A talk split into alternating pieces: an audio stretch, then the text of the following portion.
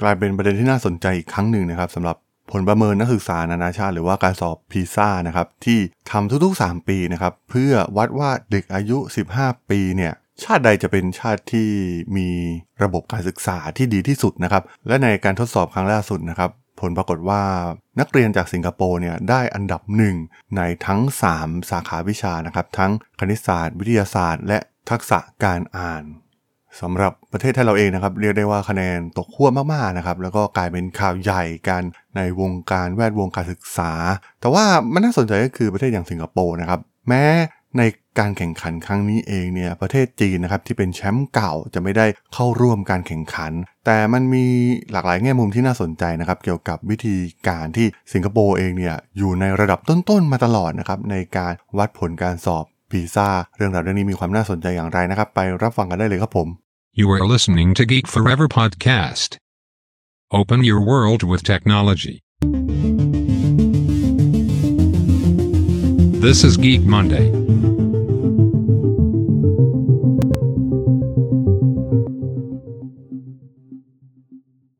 สวัสดีครับ ผมดนทราดนจากดดนบล็อกนะครับ และนี่คือรายการ Geek Monday นะครับ วันนี้จะมาขอคุยเรื่องที่ไม่เกี่ยวกับ ธุรกิจนะครับ แต่ว่าเป็นเรื่องของการศึกษา ซึ่งซึ่งก่อนหน้านี้เองเนี่ยผมเคยเล่าเรื่องราวของฟินแลนด์ไปแล้วนะครับ ที่โอ้โหในช่วงการทดสอบครั้งแรกๆนะครับในช่วงทศวรรษที่ 2000 เองเนี่ยพวกเขาอยู่ดีเนี่ยกลายเป็นม้ามืดขึ้นมาเป็นผู้นำในการทดสอบพีซ่านี้ได้สำเร็จนะครับ แล้วก็พวกเขามีกระบวนการคิดในการปฏิรูปการศึกษา และทำสำเร็จได้อย่างรวดเร็วนะครับเป็นเคสตัดดี้ที่น่าสนใจแต่ว่าในช่วงหลังๆเนี่ย อันดับของพวกเขาก็เริ่มตกลงไปนะครับ ตอนนี้กลุ่มผู้นำที่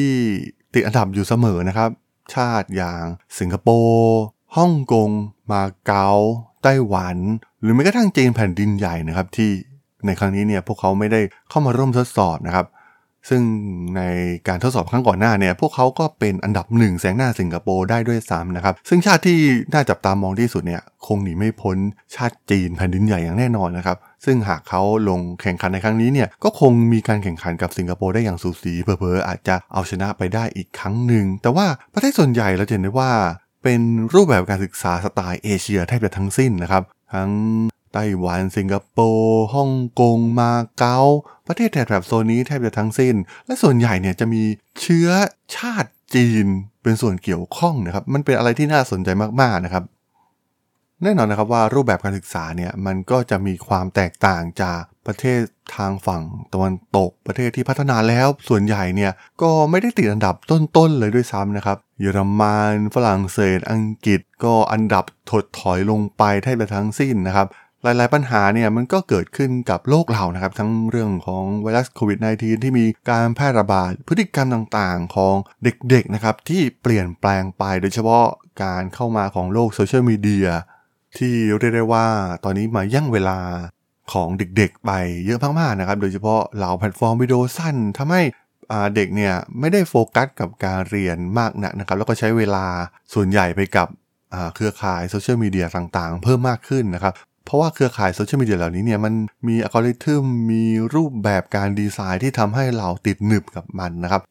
มันไม่ใช่เพียงแค่เด็กๆเท่านั้น เพราะว่าผู้ใหญ่เองเนี่ยก็ใช้เวลาเยอะมากๆนะครับ โดยเฉพาะกับแพลตฟอร์มใหม่ๆอย่าง TikTok เองที่กำลังบูมมากๆในตอนนี้นะครับ ซึ่งข้อมูลทั้งหมดเนี่ยมันก็ส่งสะท้อนมาอย่างชัดเจนกับผลการสอบพีซ่านะครับ เพราะว่าหลายๆประเทศเนี่ยคะแนนตกลงไปอย่างชัดเจนมากๆ ม้กระทั่งประเทศไทยเองนะครับโหตกอันดับก็ตกนะครับ แม้ประเทศเราเนี่ยจะทุ่มเททรัพยากร โดยเฉพาะเรื่องงบประมาณนะครับ ให้กับกระทรวงด้าน การศึกษาเนี่ยถือว่าสูงเยอะมากๆนะครับ แล้วก็เป็นกระทรวงที่ได้รับงบประมาณเป็นอันดับหนึ่งของประเทศมายาวนานแล้วนะครับ แต่ว่าการศึกษาของเราเนี่ยก็ยังไม่ค่อยจะขยับขยื่นไปไหนสักเท่าไหร่นะครับ เมื่อดูจากผลสอบพีซ่าออกมาเนี่ยอันดับก็ไม่ได้เปลี่ยนแปลงมากนักนะครับ แสดงให้เห็นถึงคุณภาพที่มันยังต่ำอยู่นะครับสำหรับการศึกษาของไทยเอง แต่ก็ต้องบอกว่ามันคงไปเทียบกับประเทศขนาดเล็ก ๆ ไม่ได้นะครับ ประเทศอย่างสิงคโปร์ไต้หวัน ฮ่องกง มาเก๊ามีประชากรไม่มากนักนะครับ มันทำให้พวกเขาเนี่ยสามารถควบคุมคุณภาพอะไรหลาย ๆ อย่างได้ดีกว่านะครับ สามารถทำให้นโยบายเนี่ยลงมาปฏิบัติได้รวดเร็วกว่านะครับ ลองเทียบกันโรงเรียนที่สิงคโปร์อาจจะมีหลักพันโรงเรียน แต่ว่าโรงเรียนในประเทศเราเนี่ยโอ้โหเยอะมาก ๆ เป็นแสน ๆ โรงเรียนนะครับ การที่จะนำพานโยบายต่าง ๆ ในการปฏิรูปการศึกษาเนี่ยมันไม่ใช่เรื่องง่ายมากนักนะครับ เพราะฉะนั้น เคสที่น่าสนใจจริงๆเนี่ยมันควรจะเป็นประเทศขนาดใหญ่นะครับอย่างเกาหลีใต้เอง หรือแม้กระทั่งประเทศจีนแผ่นดินใหญ่นะครับพวกเขาทำได้ยังไงนะครับให้เด็กจำนวนมหาศาลในประเทศนะครับประชากรก็เยอะมากๆเป็นพันล้านคน เด็กอีกเป็นหลายร้อยล้านคนนะครับสามารถ มีคุณภาพการศึกษาได้ระดับนี้เนี่ยถือว่าไม่ธรรมดามากๆนะครับ แต่ว่าใน EP นี้เนี่ยจะมาพูดถึงประเทศสิงคโปร์นะครับที่ได้รับอันดับหนึ่งในทุกสาขานะครับทั้งเรื่องของคณิตศาสตร์ วิทยาศาสตร์ รวมถึงทักษะการอ่าน พวกเขาคะแนนนำเป็นอันดับหนึ่งทั้ง 3 รายการ นักเรียนของสิงคโปร์เองเนี่ยโดยเฉพาะการทดสอบครั้งนี้เนี่ยจะทดสอบในนักเรียนอายุ 15 ปีนะครับพวกเขาได้แสดงให้เห็นว่า พวกเขามีความสามารถที่แข็งแกร่งมากๆนะครับในการประยุกต์กระบวนการคิดและการให้เหตุผลนะครับรวมถึงการแก้ปัญหาที่มีความซับซ้อนในโลกแห่งความเป็นจริงในสิงคโปร์เองเนี่ยมีการสุ่มเลือกจำนวนนักเรียน 6,606 คน จากโรงเรียนมัธยมศึกษาทั้งหมด 149 แห่งนะครับ และโรงเรียนเอกชนอีก 15 แห่งในประเทศสิงคโปร์เพื่อเข้าร่วมในการทดสอบครั้งนี้นะครับ ความน่าสนใจก็คือแม้หลาย ๆ ประเทศนะครับจะมีคะแนนลดลงนะครับ ประเทศใหญ่ๆ ประเทศพัฒนาแล้วหลายๆประเทศนะครับ ก็มีคะแนนลดลงนะครับ ไม่ใช่เพียงแค่ประเทศไทยเพียงเท่านั้นนะครับ เยอรมันฝรั่งเศส อังกฤษ เรียกได้ว่ามีคะแนนที่ลดลงแทบจะทั้งสิ้นนะครับ แต่ว่าสิงคโปร์เองเนี่ยกลับกลายเป็นว่าพวกเขาเนี่ยผลงานแทบไม่ตกเลยนะครับ ใน วิชาคณิตศาสตร์เนี่ยก็ยังคงรักษาผลงานไว้ได้อย่างยอดเยี่ยมเหมือนเคย ส่วนวิชาวิทยาศาสตร์เนี่ยมีคะแนนที่ดีขึ้นอย่างมากนะครับ แม้พวกเขาจะมีคะแนนลดลงเล็กน้อยในเรื่องของทักษะด้านการอ่านก็ตามนะครับ แต่มันกลายเป็นเทรนด์เดียวกันที่เกิดขึ้นทั่วทั้งโลกนะครับ เพราะว่าแนวโน้มของผลคะแนนในส่วนนี้เนี่ยก็ลดลงแทบจะทั้งหมดนะครับ มันสะท้อนให้เห็นถึงผลกระทบต่อการเปลี่ยนแปลงพฤติกรรมการอ่าน ทั่วโลกอย่างชัดเจนมากๆนะครับ และแน่นอนนะครับเด็กๆ เริ่มมีธรรมาธิที่สั้นลงนะครับ อ่านอะไรยาวๆเนี่ยจะเริ่มที่จะทำได้ลำบากมากยิ่งขึ้นนะครับในยุคที่ทุกอย่างเนี่ยมันขับเคลื่อนอย่างรวดเร็วมากๆ ทุกคนเสพอะไรสั้นๆไปหมดนะครับสมาธิสั้น และด้วยความเหลื่อมล้ำของประเทศพวกเขาเนี่ยมันมีค่อนข้างน้อยนะครับ เพราะว่ารายได้เฉลี่ยของประชากรเนี่ยค่อนข้างสูงนะครับ แม้นักเรียนในระดับล่างของสังคมของพวกเขาเนี่ยก็ยังมีผลการเรียนที่ดีอย่างต่อเนื่องนะครับ โดยเฉพาะในเรื่องทักษะทางด้านการใช้ตรรกกะทางด้านคณิตศาสตร์นะครับ พวกเขาสามารถปรับตัวให้แก้ไขปัญหาที่มีความซับซ้อน โดยเฉพาะในสังคมยุคใหม่ที่มันมีความซับซ้อนเพิ่มมากขึ้นนะครับ แน่นอนว่าทักษะเหล่านี้เนี่ยเป็นทักษะสำคัญมากๆนะครับที่จะเตรียมให้นักเรียนของพวกเขาเนี่ยพร้อมสำหรับการเปลี่ยนแปลงระดับโลกนะครับ เช่นการทานฟอร์มทางด้านดิจิตอลการเกิดขึ้นของเทคโนโลยีใหม่ๆ การ ถือกำเนิดขึ้นของอาชีพใหม่ๆ ซึ่งมันจะมีอีกมากมายในอนาคตอย่างแน่นอนนะครับ มันไม่ใช่ทักษะเพียงแค่เรื่องของทฤษฎีในด้านคณิตศาสตร์วิทยาศาสตร์เพียงเท่านั้นนะครับ เพราะว่ามันมีหลายทักษะที่ทางสิงคโปร์เนี่ยผลักดันให้นักเรียนระบบการเรียนของพวกเขาเนี่ยปรับตัวให้ทันกับโลกที่เปลี่ยนแปลงไปอย่างรวดเร็วนะครับ นโยบายที่ส่งเสริมการเรียนรูปแบบใหม่ก็คือ School of Life นะครับ ก็คือ นักเรียนเนี่ยต้องพร้อมที่จะไปใช้ชีวิตจริง ๆ นะครับ ไม่ใช่ไปเรียนแค่ทฤษฎีท่องอ่านจำเอาแล้วก็นำไปใช้ในการสอบเพียงเท่านั้นนะครับ เพราะว่าพวกเขามองเห็นถึงทักษะสำหรับเด็กที่จำเป็นสำหรับโลกเศรษฐกิจที่จะเกิดขึ้นในอนาคตนะครับ มันจะมีการเปลี่ยนแปลงอะไรต่างๆ มากมายนะครับ ซึ่งการสร้างระบบการศึกษาที่มีความแข็งแกร่งของสิงคโปร์เนี่ย ก็จะช่วยให้นักเรียนของพวกเขาเนี่ยสร้างขีดความสามารถให้กับประเทศนะครับในศตวรรษหน้านะครับหลายๆ skill เนี่ยถือว่าน่าสนใจนะครับมีในเรื่องของความคิดเชิงสร้างสรรค์ การทำงานร่วมกันแม้กระทั่งเรื่องของความเห็นอกเห็นใจ รวมถึงความยืดหยุ่นในการเรียนรู้นะครับ การสร้างทักษะเหล่านี้เนี่ยก็ต้องผ่านประสบการณ์ที่หลากหลายทั้งในและนอกชั้นเรียนนะครับครูเองในสิงคโปร์ก็จะมีเครื่องมือ รือแม้กระทั่งรูปแบบของเกมนะครับในการสอนในวิชาต่างๆ เช่นคณิตศาสตร์ เพื่อดึงดูดนักเรียนนะครับ แล้วก็ช่วยให้พวกเขาเองเนี่ยเข้าใจแนวคิดได้ดียิ่งขึ้นนะครับโรงเรียนในสิงคโปร์เองเนี่ยจะมีโปรแกรมการเรียนรู้แบบประยุกต์นะครับเพื่อช่วยให้นักเรียนเนี่ยเชื่อมโยงสิ่งที่เรียนรู้ในห้องเรียนกับบริบทในโลกแห่งความเป็นจริงนะครับนอกเหนือจากที่เกิดขึ้นในห้องเรียน นักเรียนเองเนี่ยจะมีส่วนร่วมในกิจกรรม ร่วมหลักสูตรต่างๆ การที่ให้นักเรียนเนี่ย ออกไปเรียนรู้นอกห้องเรียนมากยิ่งขึ้นนะครับ กิจกรรมกลางแจ้งต่างๆ มันช่วยปลูกฝังความยืดหยุ่นรวมถึงสามารถพัฒนานักเรียนแบบองค์รวมได้ดียิ่งขึ้นนะครับความน่าสนใจอีกอย่างก็คือ พวกเขาเปลี่ยนคำนิยามของคำว่าสำเร็จ จากเดิมอย่างสิ้นเชิงนะครับ โดยเฉพาะเรื่องการเรียนที่เมื่อก่อนเนี่ยอาจจะต้องเน้นในเรื่องผลการเรียน เน้นเกรด เน้นคะแนนต่างๆนะครับทำให้เด็กเองเนี่ยก็ต้องไปทำการติวนอกห้องเรียนรวมถึงผู้ปกครองก็ต้องเสียเงินเพิ่มมากยิ่งขึ้นนะครับ ซึ่งมันเป็นปัญหาที่เกิดขึ้นแทบจะทั่วทั้งเอเชียนะครับระบบแบบนี้เนี่ยมันมีความคล้ายคลึงกันมากๆนะครับระบบการศึกษาทั้งในจีน ทั้งในเกาหลีใต้เองเนี่ยโหเรียนพิเศษกันหนักมากๆนะครับแต่ว่าสิงคโปร์เองเนี่ยก็เริ่มที่จะ